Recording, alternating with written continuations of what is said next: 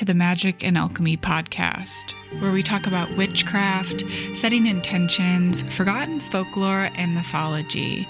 Created by Tamed Wild, Magic and Alchemy is a collection of stories, rituals, and articles crafted by a variety of creators and writers, including myself, Kate Ballou, and my co host, Kristen Lisenby.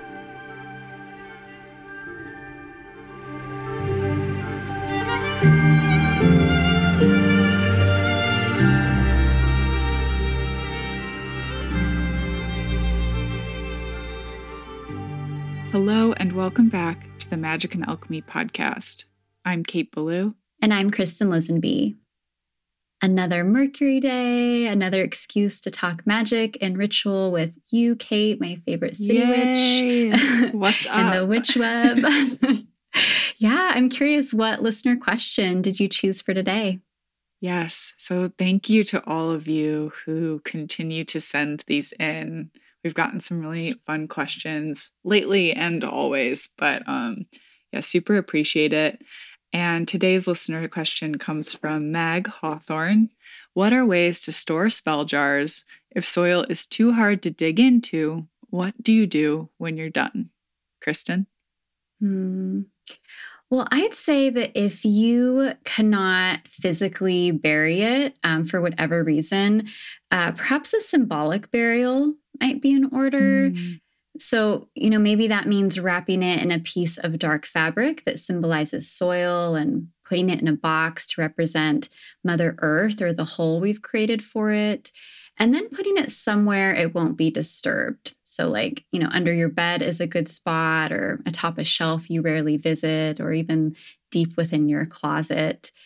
And if you want to add even more magical significance, maybe place the spell jar in like a large bowl and cover it with rose petals, chamomile, leaves from your favorite tree, um, some herbs and flowers that reflect your intention.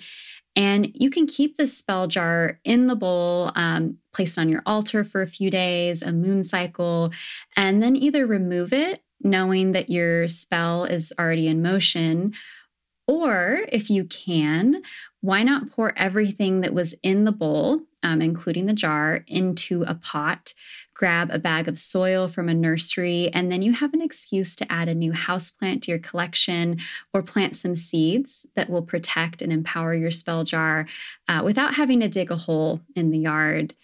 Um, but Kate, I would love to know what you think because I feel like this question is made for you. I know you don't do too much digging in New York. So, how would you work with a spell bottle? Yeah, it, I really relate to this question, as you say, living here in Brooklyn. Um, and I love those ideas, um, the sort of symbolic magic of all of that, plus bringing in the herbs and flowers mm-hmm. and trees. That's that's really perfect. Um, but yeah, I've done a few different things, though I might adopt your strategy um, now. But, you know, I've traveled with the jar before and, and buried it on land sacred to me, like knowing that I would be going there soon or, you know, I, have I've done things in the parks too. Like the parks mm-hmm. are are really beautiful spaces. I do I have felt a bit self-conscious before, so trying to go when I know the park won't won't have watchers on right. my ritual. Um, that's important for me, but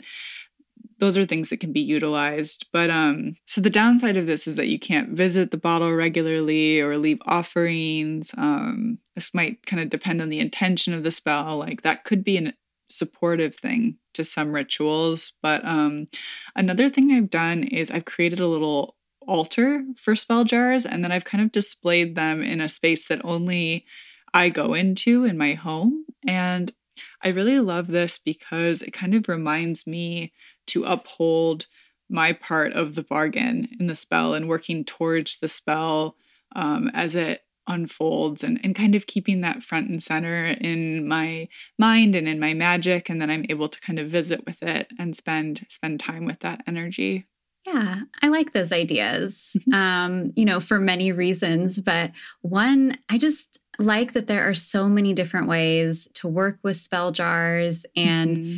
just like magic in general. And I think you chose the perfect question to preface today's conversation. Yeah, so this is a part two, this episode, and, and this series of episodes stems from a series of listener questions about different types of magic. So, while labels like elemental witch or green witch or ceremonial magician or futurist witch can be fun ways to describe the different aspects of magic that we feel most drawn to, they have deeper roots and connections and different threads to follow for exploration. So we thought we'd break down a few of these categories and see what's happening underneath the surface. Two weeks ago, in Types of Magic Part 1, we spoke about green magic and elemental magic, but today I'm wading into the waters of another interest of mine ceremonial magic. Something we've lightly glossed over, but have never really explored on this podcast. So I'm looking forward to that. Me too. And I'll be talking a bit about chaos magic, where that term comes from, and how practitioners work with chaos to bring about change.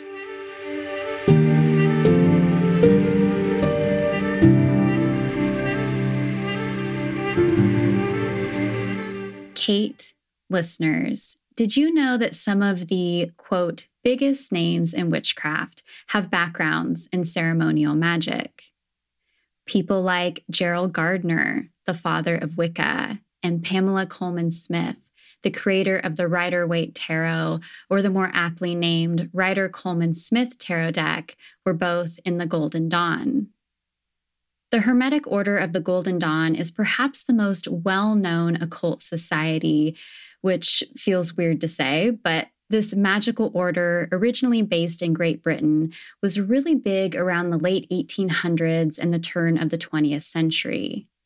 According to author Richard Smoley in his 1999 book Hidden Wisdom: A Guide to the Western Inner Traditions, he says, quote, Founded in 1888, the Golden Dawn lasted a mere 12 years before it was shattered by personal conflicts. At its height, it probably had no more than 100 members, yet its influence on magic and esoteric thought in the English speaking world would be hard to overestimate. The Golden Dawn was centered around the study and implementation of metaphysics and Hermeticism through ritual magic. Hermeticism, in case anyone doesn't know, is based on the words of Hermes Trismegistus and his teachings. According to the British painter, poet, and occultist Ithel Colquhoun and her 1975 book, Sword of Wisdom, MacGregor Mathers and the Golden Dawn, she says, Many present day concepts of ritual and magic at the center of contemporary traditions, such as Wicca and Thelema, were inspired by the Golden Dawn. We talked briefly about Thelema in our conversation with Chow and Koo a couple of weeks ago, but in case anyone missed that, Thelema is Greek for will. It's a magical, philosophical belief system, and its core teaching is do what thou wilt shall be the whole of the law. In this phrase, thou does not reference the self, although it may sound that way. It actually references the universe, essentially giving God, goddess, spirit permission to help us find our true will or purpose created by the famous or infamous occultist Aleister Crowley, who was a member of the Golden Dawn beginning in 1898. Many people believe that Thelema is a continuation of Crowley's vision for what he wanted the Golden Dawn to be, which is not entirely a true reflection of that order. But going back to that conversation with Chowan for just one more minute, um, she was telling us how it's been really helpful for her to eat the food and spit out the bones, um, to not throw the slippery baby out with the bathwater when it comes to our magical research and studies, because we're rarely going to love everything about a person, a teacher, um, even a mentor at times. And if we know that, then it's easier to recognize the parts that are meant for us, the teachings that are meant for us, and then give ourselves the permission to leave the rest. So, if any listeners out there are thinking, Crowley is horrible, why are you talking about him? I feel you, um, but I'm trying to learn to eat the food and spit out the bones. And Chowan does a beautiful job articulating this in her episode. Yeah, this is definitely going to be useful when we get to my section too. Yeah, you know, magical history is so interesting, but it's not devoid of problematic characters and situations by any means. Yeah, absolutely. So, like I mentioned, Thelema, um, also some elements of Wicca, which, you know, as we know, is a branch of witchcraft, and many other contemporary spiritual traditions, including those practiced by the Golden Dawn and its members, engaged in ceremonial magic. So, what is that? Ceremonial magic is also called high magic. In his book titled High Magic, Damien Echols says high magic is mostly about spiritual growth, energetic practices, ceremonies, rituals, and invocations. This is different from low magic, which he says, quote, focuses primarily on earthly wants and needs. In high magic, you'll find lots of visualization and breath work, energy manipulation, and so on. Low magic, by contrast, uses the inherent natural energies of particular objects, herbs, stones, crystals, etc., to bring about certain results.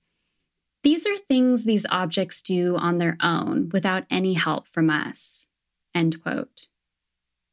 Crowley described magic as the art and science of causing change in conformity with will.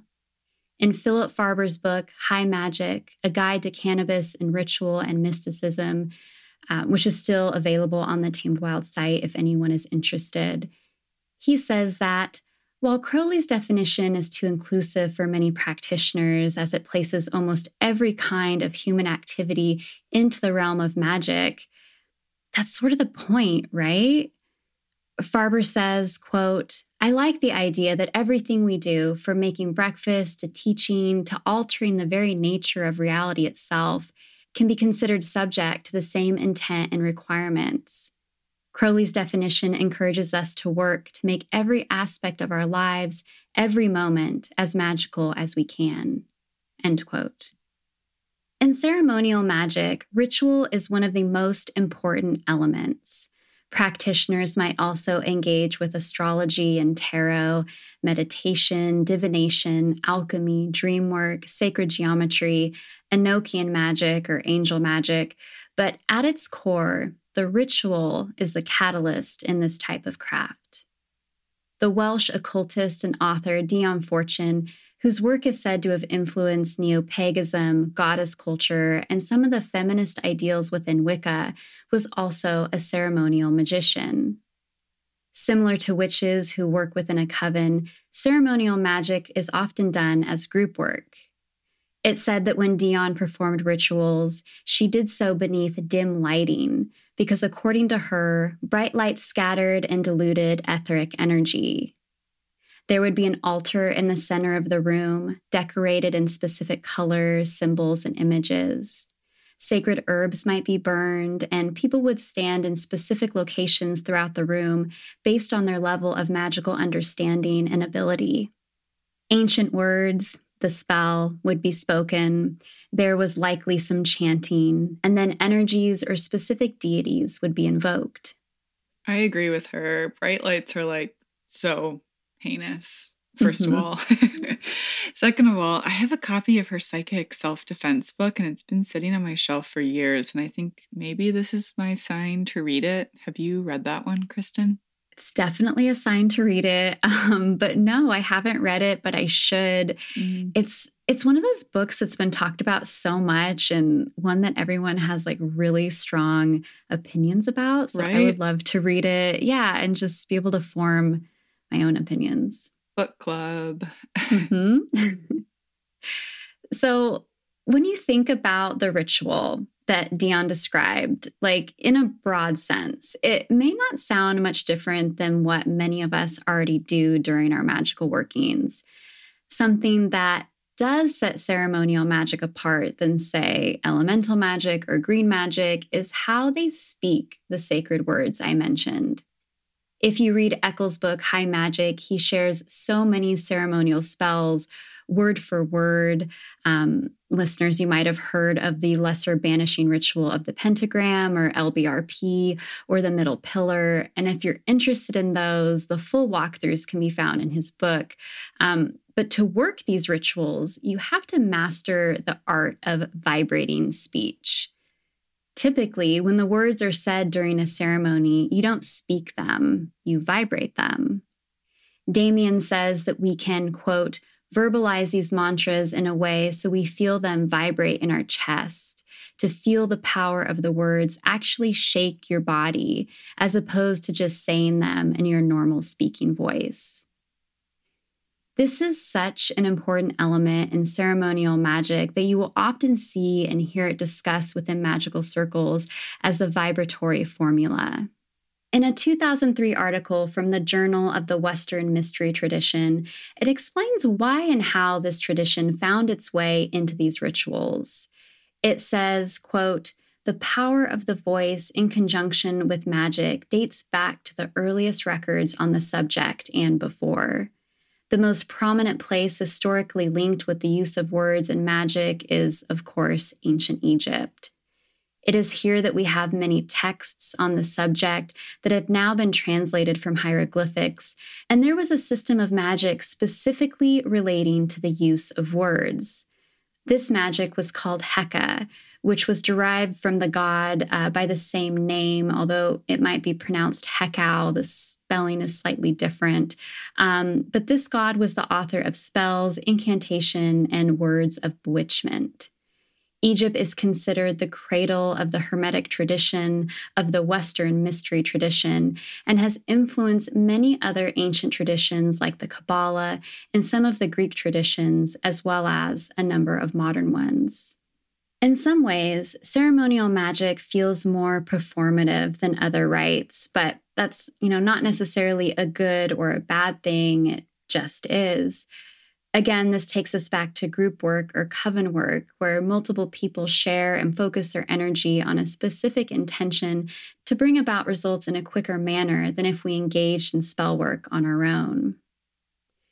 And although most ceremonial lodges and orders carry more of a masculine or like patriarchal element than, say, the covens we witches are used to, the goddess does make an appearance.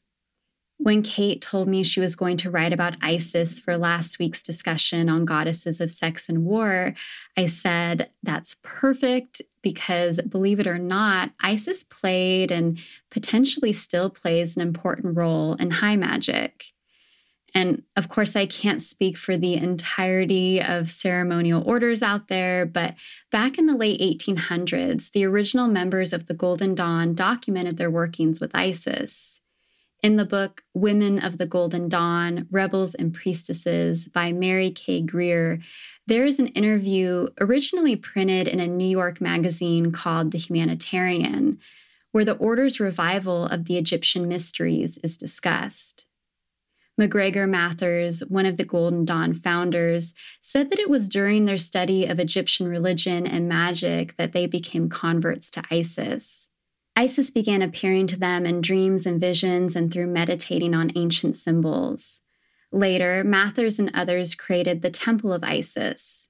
It says that, quote, her winged statue stood at the door of the temple room, with light diffused by the shutters behind, forming an aureole around her. Flowers lay at her feet, their odor mingled with that of incense.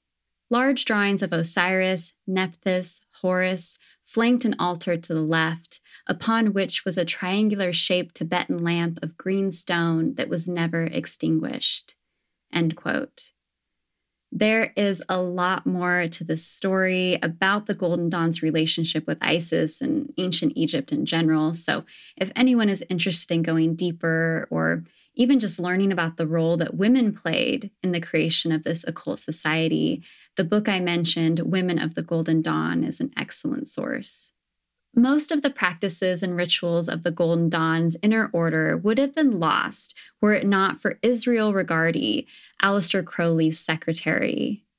Regardie was not a fan of Crowley's, and he went against the rules of the order and published their highly guarded practices and rituals. Today, these books continue to be a gold mine for magicians and have never gone out of print. Besides Israel Regardie, Aleister Crowley, Dion Fortune, Gerald Gardner, and Pamela Colman Smith, the well known John Dee and Edward Kelly, who were the court magicians to Queen Elizabeth, also Evangeline Adams, who was known as America's first astrological superstar, and beloved poet W.B. Yeats were all ceremonial magicians. And if you do some internet sleuthing, you will no doubt see many more familiar names. You know, I've loved Yeats's work for years and I had I had no idea. So cool. Yeah, well, if you love him, definitely read Women of the Golden Dawn because okay. he's everywhere in it. There's like a bit of a love triangle going on between love him that. and some of the women. Um, but in general, he played like a large role in that society. Mm. And just tying ceremonial magic in with pop culture for a moment. Uh, sometimes I see TV shows that deal with magic and I go like, oh, you know, it's so fake. But other times I'm like, okay, someone did their research somebody on the writing staff is a witch or a magician because they are giving away some secrets here. And one such show that I felt like was pretty accurate when it came to their portrayal of some elements of ceremonial magic uh, is a Netflix show called The Order.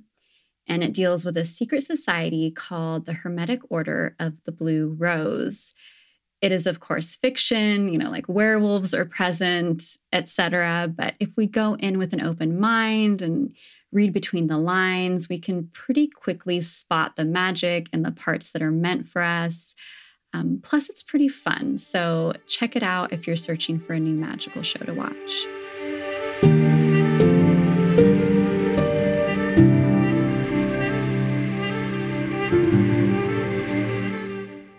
So, the term chaos magic was something that I had only heard very briefly in terms on the internet, books, and TV before researching this episode. So, listeners, if you are a practicing chaos magician or have something to share with me and Kristen, please do. I would love to hear, but until then, let's get into it. In the Chaos Cookbook, DJ Lawrence writes chaos magic does not use a concrete theoretical focus. The emphasis in chaos magic is on the doing rather than the explaining. Thus, in chaos magic, a system of belief is a means to an end and is not an answer to the mystery of life, the universe, and everything. End quote.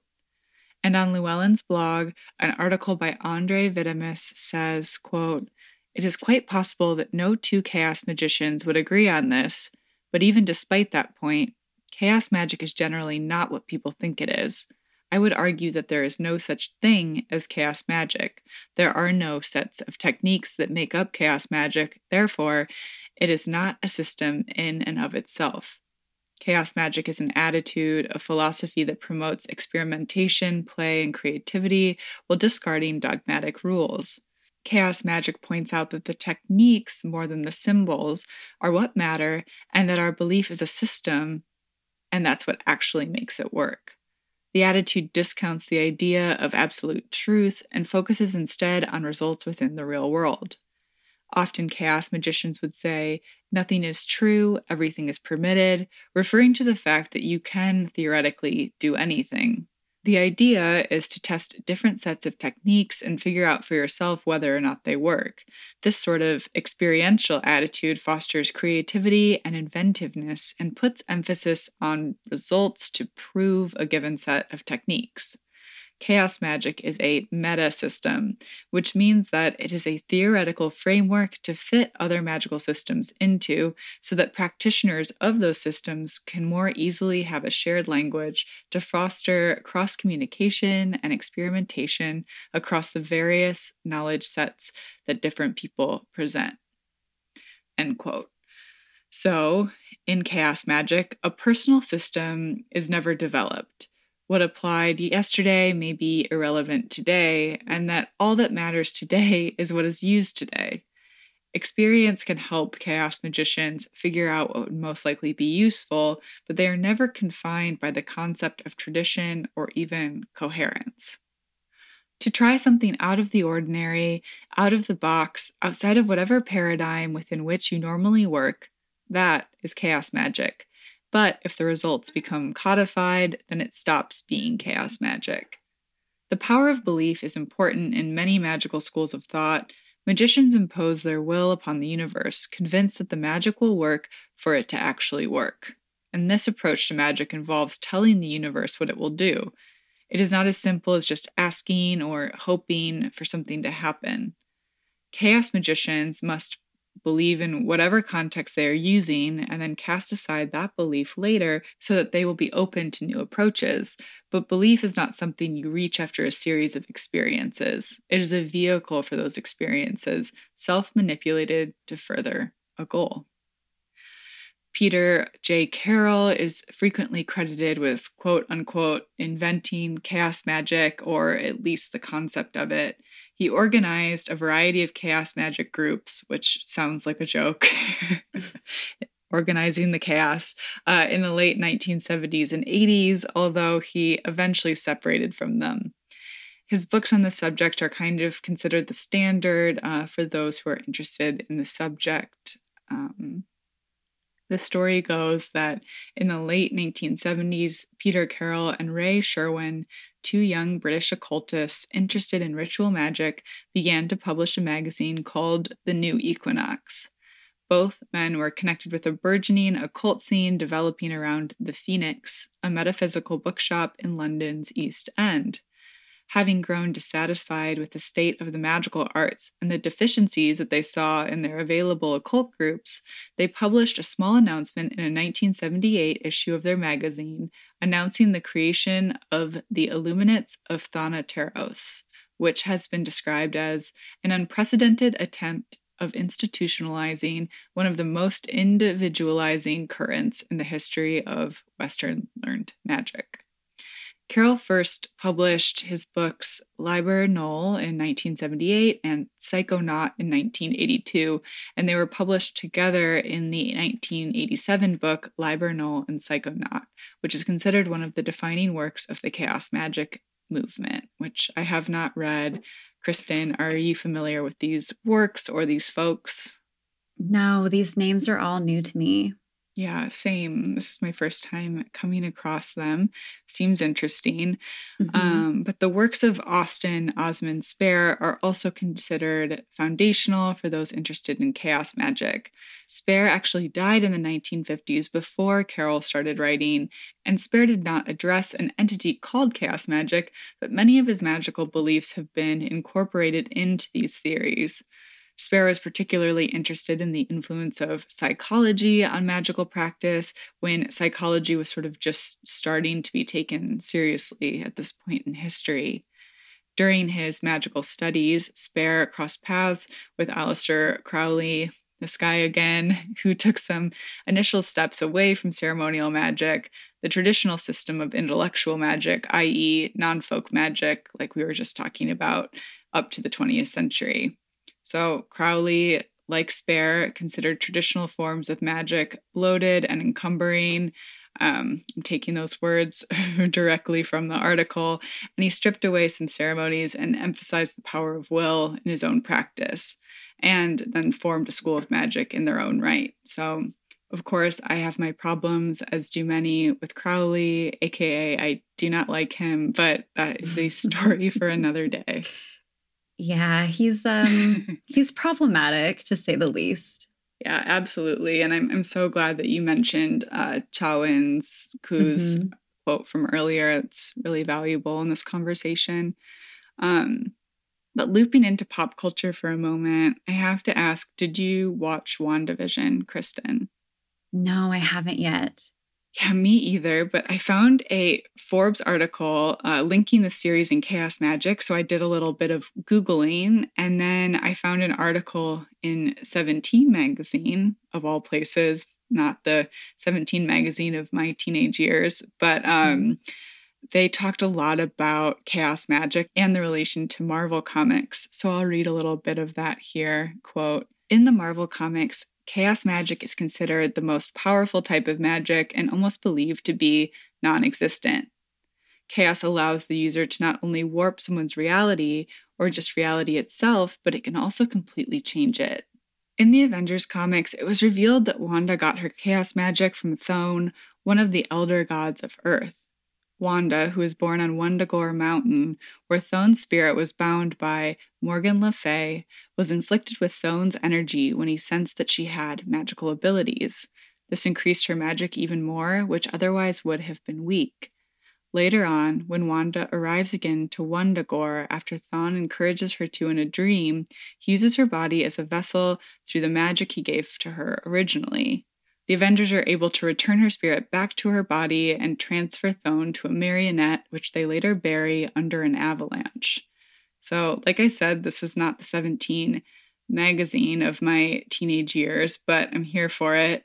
And I also know what I'm going to do later tonight. Mm-hmm. Maybe some nostalgia magic plus chaos magic? Yes. WandaVision, here I come. and I would love to, Kristen, conclude our episode today with a little etymology, which I know we both love, and a quote from Chaweon Koo's interview, who you mentioned, who visited with us on an episode a few weeks ago. Um, so, the etymology of chaos is the gaping void, empty, immeasurable space. From the Old French of chaosor, directly from Latin chaos, from Greek chaos, the abyss which gapes wide open, and that which is vast and empty. And so, of course, this reminds me of the liminal and of the crossroads and archetypal space that we so frequently speak about, and the dominion of magic and witches. So, here, a space where chaos is born is a place where magic is made, the space in between. In Chaweon Koo's Spellbound, she writes Witches are a part of an ecosystem of chaos and unpredictability, but don't let that scare you. Witches aren't tossed about by fate. We actively change reality through ritualized interactions with patterns, the algorithms that control our world.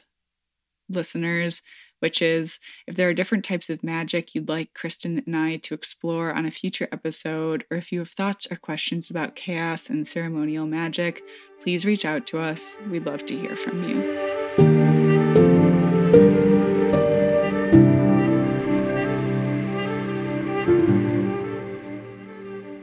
Thank you so much for joining us today on Magic and Alchemy, a podcast from Tamed Wild. Again, we're Kristen Lisenby and Kate Belew. You can find us online at Easton Alchemy and at K8 Belew. Send us all of your questions, comments, or just say hello via email at podcast at tamedwild.com. You can view all the amazing offerings from Tamed Wild on their Instagram at Tamed Wild or on the blog tamedwild.com. Tune into next week's episode while Kristen and I have a conversation about her homesteading journey. Just a reminder that magic and alchemy are always available to those who know where to look for it, so mote it be or something better. Until next time.